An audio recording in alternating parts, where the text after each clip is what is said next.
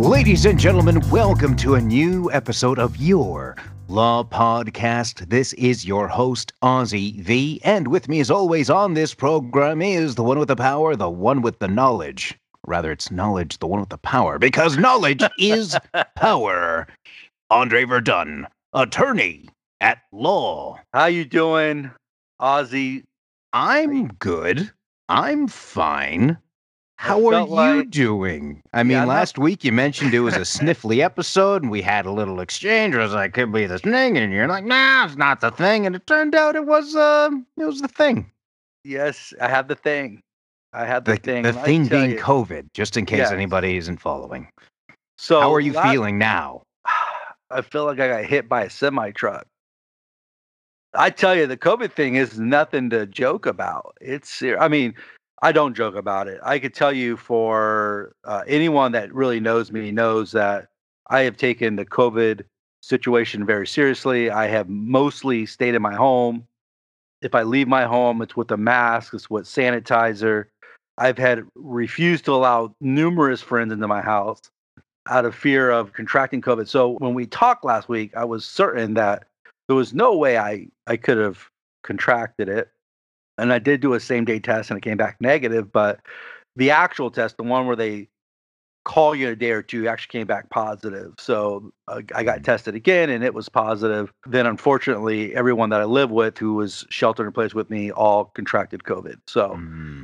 uh, we live in a – yeah, it's it's been – fortunately, out of everybody, I got the sickest because I, I really wouldn't want anyone to go through that because, you know, I never really got a bad cough, a little bit, but not a bad one. But I tell you, the muscle aches, just laying in bed and just your whole body just feels like probably one of the worst wrestling matches I ever been in. And then you wake up the next day and you just, everything on you hurts. And mm. that's kind of what I've been going through. But I think I'm coming out of it now. It's been about ten days since I first started with the symptoms. So yeah, I guess it wasn't just the sniffles.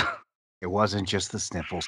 Now, what's interesting is you mentioned hand sanitizer, and I don't know if maybe there's some uh, gross thing that happened because it, it was in Australia earlier this year that there was uh, eight, eight or nine bottles of hand sanitizer that were sold. However, in them was actually gin. Because it turns out a lot of distilling factories sw- uh, were able to switch to packaging mm. hand sanitizer. So there were some mix-ups there, and so maybe you got one of these gin hand sanitizers, so you were putting gin on your hands, thinking it was sanitizer, but, you know, all that happened were your hands getting drunk. Maybe. Uh, I actually been using this organic hand sanitizer French lavender. We, we don't need to go into detail. They're not paying us, are they? I don't think they are. But, okay, uh, well, good luck to that, uh, whatever, hand sanitizer. You do want us to mention you, you can pay us. But anyway, moving on to the program this week is an interesting topic that we'll get to in just a moment, dealing with ways the uh, parking violations are enforced. But real quick, we did have a question that was sent to us a couple of weeks ago in terms of a, a tenant program for the County of Los Angeles that would aid up to one thousand dollars, I believe, towards rent, and this particular landlord was unable to accept the money because they weren't part of a lawsuit, and if they took the money, they would no longer be able to be part of the lawsuit. And we pretty much came to, well, I shouldn't say we, I'm just the host here. You're the lawyer, but as we talked about it, we're kind of just in a wait-and-see uh, moment right now because it sounds like, obviously, landlords would want the money, but there's terms that are attached to the money being a city program that they obviously have a problem with. So we kind of have to wait until that's finished out. Is that right? Yeah. So when we originally talked about it, my statement was, well, if, if it's money free and clear, they have to accept it. Refusal to accept it could be a defense to a U D action. And then we got some more information and found out that the money actually has terms attached to it. It requires that the landlord not raise rent for a certain amount of time and not charge late fees, which we know here late fees aren't legal anyway.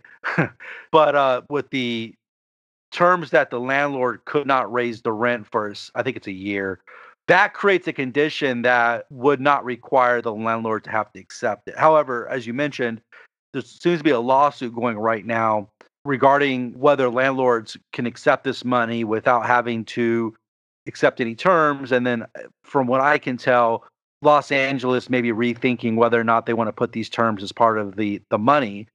And so right now we're just kind of waiting and seeing. And if I learn anything or you learn anything, we'll certainly let people know as far as whether L A changes the terms. And I'll be keeping an eye on the lawsuit to see if there's any changes on that end. Gotcha. Now, about this week's episode, to kick things off, you sent me an article. This came from the La Jolla Light. Headline was, San Diego police using new system for detecting parking violations after city is sued over chalking tires. And what's also interesting about this article is that I did not mention, now, while you are not, as an attorney, linked to this article, you are the main plaintiff. Do you want to talk about that? Yeah. So even before I was a lawyer or even in law school, I had this pet peeve about police officers putting chalk on my tire when I park a car on the city sidewalk, or not on the sidewalk, but on the city street, you know, next to the sidewalk. I've had this like ongoing conversation with parking enforcement officers for years in different cities about their right to chalk my tires and how I don't think they have a legal ability under the fourth Amendment to do that. And then as I get to law school, my opinion on that was kind of changed.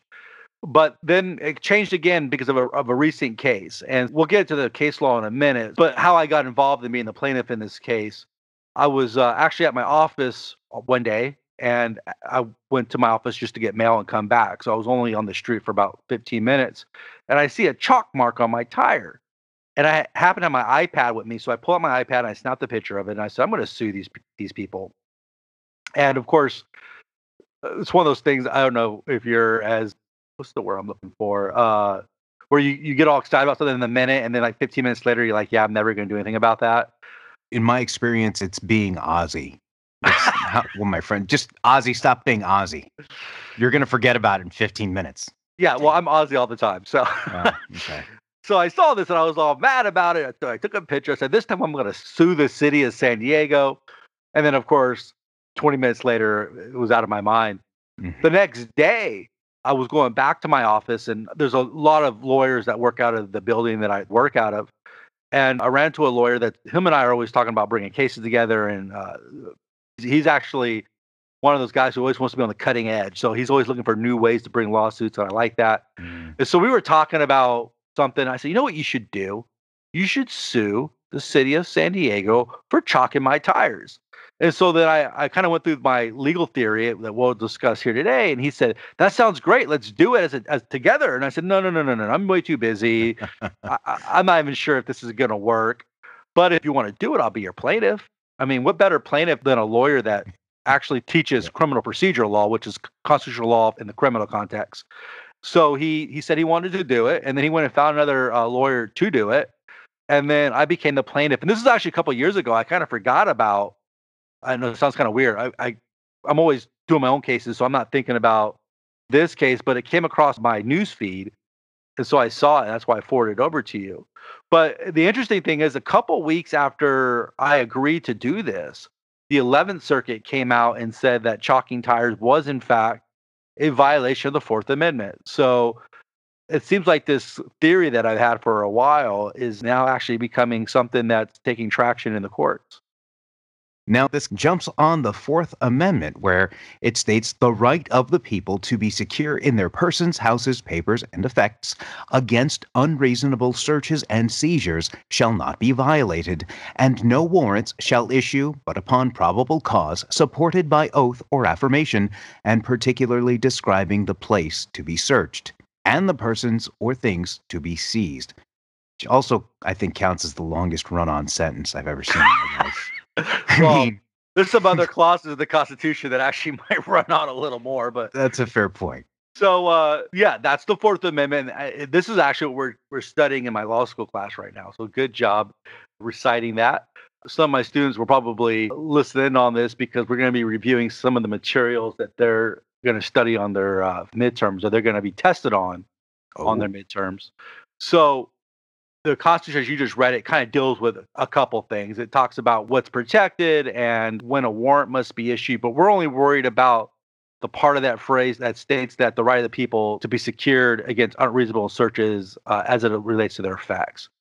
Now, so when we mention effects, this in this case can be the tire, and the tire shouldn't be, for lack of a better term, messed with or modified without a warrant technically. Now, the theme of the article and what we're going to be dealing with today is the portion of the Constitution that states the right of the people against unreasonable searches. To begin talking about this, we're going to talk about a high-profile case where a police officer was operating the nation's largest bootleg operation during Prohibition. The police went into the basement of his building and used a device to record his telephone calls. And there was not a lot of case law on what is a search before nineteen twenty-eight, and this was the year that it happened. It was a, a uncharted territory, so to speak. So an individual named Olmstead brought an appeal asking the court to find that he was illegally searched and to reverse the conviction. And the specific case was Olmstead v. United States, two seventy-seven U S four thirty-eight. The Supreme Court of the United States reviewed whether the use of wiretapped private telephone conversations constituted a violation of the defendant's rights provided by the Fourth and Fifth Amendments. The court held that because the police wiretapped the phone from the basement of the building, there was no search by the government because a search required a physical intrusion on a constitutionally protected place. The government did not commit a physical intrusion on Olmstead's home. So in the Olmstead case, the court was had to deal with this question of what is a search. Now, nineteen twenty-eight may seem recent in time, considering when the Constitution was written and ratified and, and where we're at today. But actually, by nineteen twenty-eight, there hadn't been, as you mentioned, a lot of case law describing what a search is. There was one case in nineteen eleven, the Weeks case, Weeks versus United States, where it was addressed a little bit. But this nineteen twenty-eight case was the first case where the Supreme Court said, what is a search as defined by the Constitution?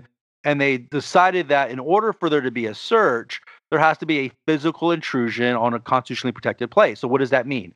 It means that you actually have to enter someone's property. Here, what the police did was they and they had the consent of the building owners to go into the basement of a building where Olmstead was working, and they actually sliced into his phone line and put a recording device on the line, which allowed them to record all of his phone calls. So Olmstead gets convicted. He goes to the U S Supreme Court, and he says, court, this is a search. What they did was they intercepted through the phone lines all the conversations that I was having in my office. And my office is a constitutionally protected place, and therefore the use of technology shouldn't allow them, allow the government to be able to use technology to search in a way that previously you had to do through an actual intrusion on the property. And the Supreme Court rejected that argument in nineteen twenty-eight. And they said that in order for the government to actually conduct a search under the Fourth Amendment, they have to physically enter a constitutionally protected place. They have to enter your office. They have to enter your car. And it, without that, there's there's no search. So because of the fact that the police officers were able to use technology to listen to the phone calls without actually entering his office, these calls were not a search, and therefore they didn't require probable cause or a warrant. And so the the conviction was upheld. And moving along down the timeline, closer to nineteen sixty-seven, the individual was recorded in a phone booth without physical intrusion. And the Supreme Court held in Katz v. United States, three eighty-nine U S three forty-seven in nineteen sixty-seven, that, quote, the Fourth Amendment protects people, not places, end quote. In Katz, Justice Harlan created the reasonable expectation of privacy test, which is a two-part test that asks, one, did an individual exhibit an actual, which is subjective, expectation of privacy? And two, whether the expectation is one that society is prepared to recognize as reasonable. So the Supreme Court comes in nineteen sixty-seven, they decide the Katz case. And as you mentioned, this is a case where an individual is using a phone booth. He goes inside, closes the door behind him. If you're under thirty, you're probably wondering what a phone booth is. should, should we explain to the listeners what a phone booth is? Uh, I, you know, just in case there's somebody fresh out of high school. So a phone booth would be a small personal space, a booth, uh, check out old Superman cartoons. That's what I was saying, Superman That's cartoons. Like the only thing I could think of. Uh, it was a small enclosed case, or Anchorman. I'm in a glass case of emotion. That scene happens in a phone booth. Glass case where you can use a phone. It's supposed to give you privacy. Correct. Let's and so, let's continue. Yeah, an old phone booth was actually, it, it had five sides, right? And, and the ground. And so you go inside, you close the door, you pay your money. And the idea was no one could hear what you're saying. So here the federal police officers were able to use a device that from outside the phone booth was able to listen in and record the conversation of Mister Katz inside the phone booth. And the prosecutors argue that this was not a search because there wasn't an actual intrusion as was required in Olmstead, and therefore Katz couldn't complain that even if they could, if he, if Katz could argue that a phone booth is a constitutionally protected place, that without the physical intrusion, there wasn't a search. So Katz, in a five four decision, comes to the conclusion that the Constitution doesn't just protect people when there's a physical intrusion, but they came up with this concept that you mentioned, that the Constitution protects people, not places, which means everywhere you go, you have an expectation of privacy over anything that you exert a privacy right over. So, for example, if you were to carry a trash bag down the street that anyone could see through, you would not have an expectation of privacy to that bag because you could simply see what's inside of it with your naked eye. But uh, if you were to carry a black bag that you put things in simply because you didn't want no one to see what, what was inside of it, that would be an objective effort. I'm sorry, a subjective effort to protect the contents of that bag. And if society would respect that someone carrying a bag down the street would not have that privacy right infringed, and the government would, or the Supreme Court would hold that there's a privacy interest over that item. So the reason why this is important, though, is because from nineteen sixty-seven until two thousand twelve, it was believed that this Katz rule, this reasonable expectation of privacy test, replaced Olmstead. So there was no longer required to be an, a physical trespass on a protected space. That rule actually leaves the textbook uh, in recent years. The textbooks that I was teaching my class out of didn't even talk about Olmstead. I had to actually have them go to Westlaw and print it out, because if it was taught, it was only taught from a historical perspective. But then in two thousand twelve, things kind of changed. And that particular case was United States v. Jones, five sixty-five U S four hundred, again in two thousand twelve.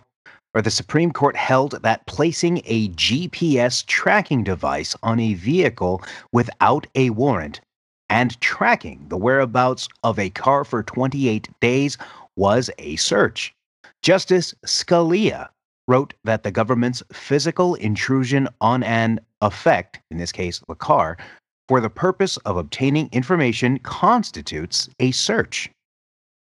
So what's really interesting about Jones is it actually found a search on the same premise as Olmstead found that there was no search back in nineteen twenty-eight. So what Scalia says in in Jones, and then another case that came down, uh, it's really complicated. It deals with curtilages and homes, so we won't get into the case. But with Jones and the, the subsequent case, what Scalia said was Katz is the law. But Katz doesn't replace Olmstead.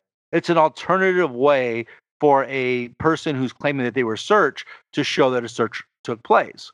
So going back to the chalk situation, there's no way that I could say that I enjoy a reasonable expectation of privacy to my car when it's sitting on a, on a public sidewalk, because I didn't do anything to hide it.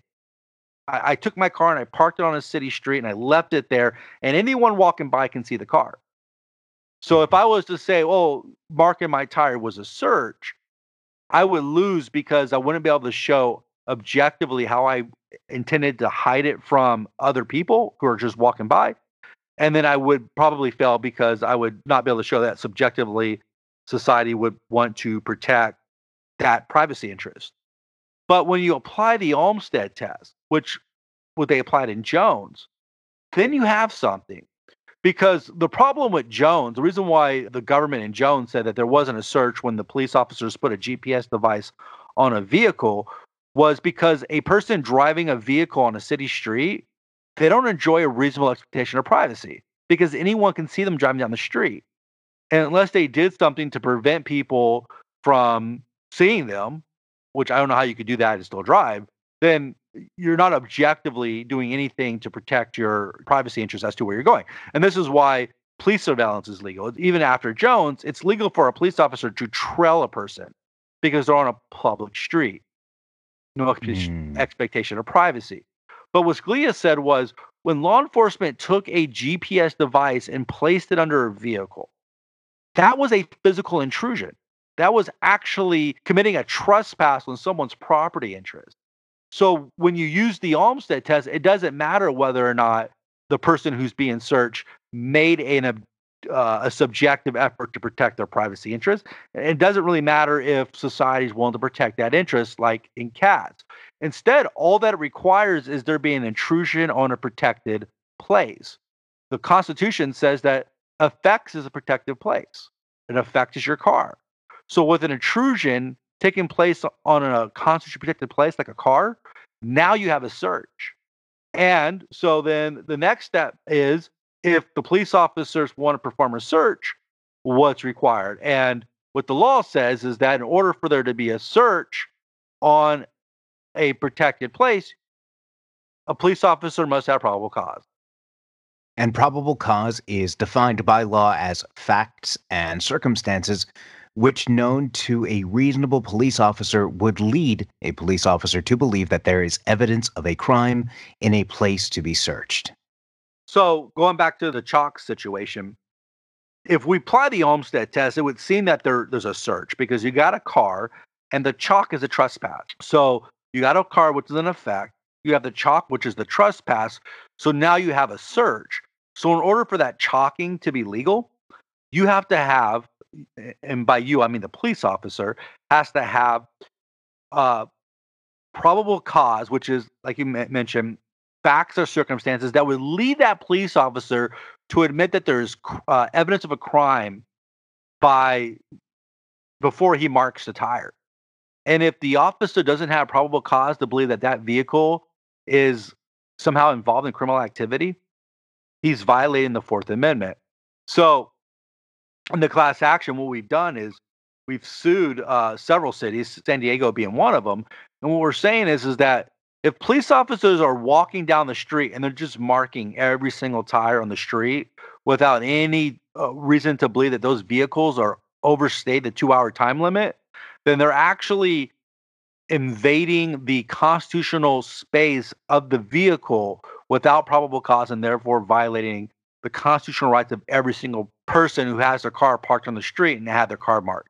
And so what we're saying is that they either need to come up with a way to determine if these cars on the streets for more than two hours, it doesn't require them to touch the vehicle, or they have to have at least uh, probable cause, some types of facts or circumstances to believe a vehicle has been parked for more than two hours before they touch it. So in your situation that you mentioned earlier, you said you were in, you're in your office for about twenty minutes or so, and that's when you noticed the chalk there.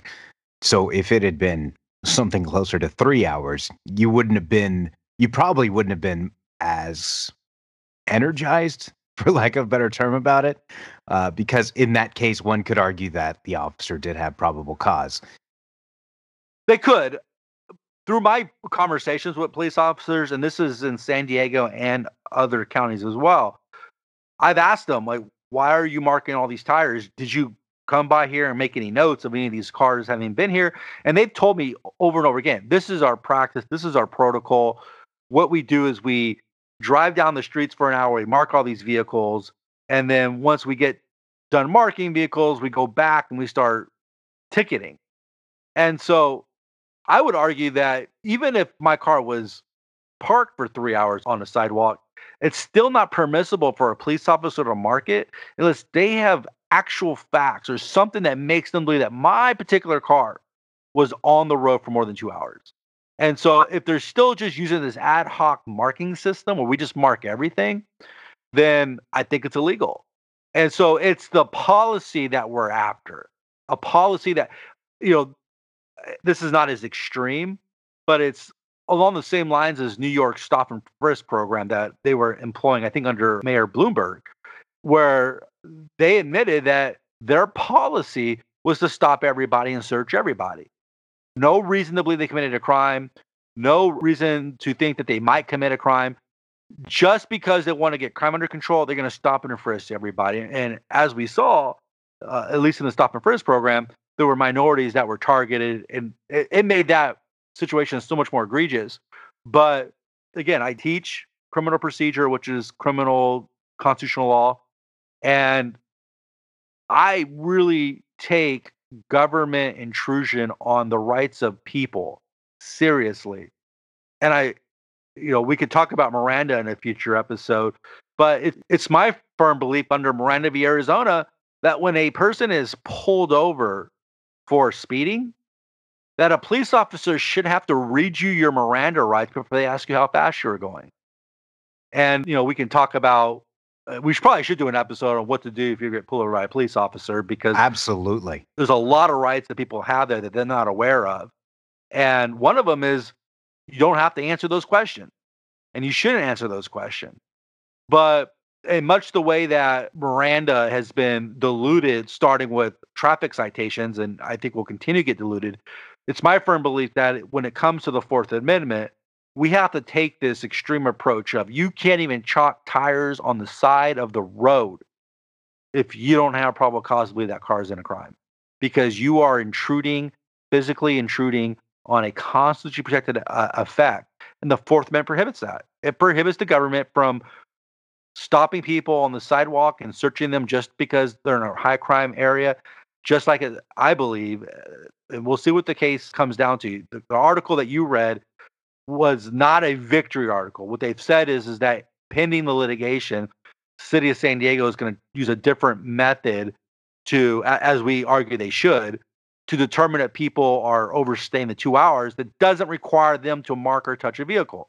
I have no problem with that.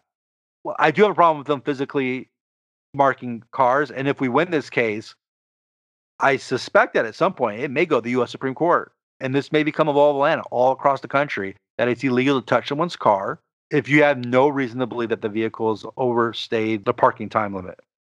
That's definitely going to be definitely going to be a article of interest when that conclusion is reached. Now, we have reached all the time we have for this week. Before we head out, Andre, now we do have the questions. If you want any of them to be sent to your law pod at gmail dot com, we could possibly answer them on the show. Other than that, anything else you wanted to add before we head out for this week? It is Thanksgiving this week. Of course, obviously, happy Thanksgiving to everybody. Stay safe, of course. Yeah, I just say that if you're out doing anything, put a mask on, wear gloves, be safe, because this stuff is gnarly. And uh, if you get it, I hope you recover quickly, anyone out there. Absolutely. And I did mention the email your law pod at gmail dot com and the law office of Andre Verdun. In case you're interested, facebook dot com forward slash Verdun Law. And the email direct would be office at verdun law dot com. And next week's episode, we will be talking about what rights you have when you are pulled over at a traffic stop. Very interesting information that we'll have ready for you next week. And once again, he is California Attorney at Law, Andre Verdun, and I'm Ozzy Vee. We'll see you next week right here on Your Law Podcast.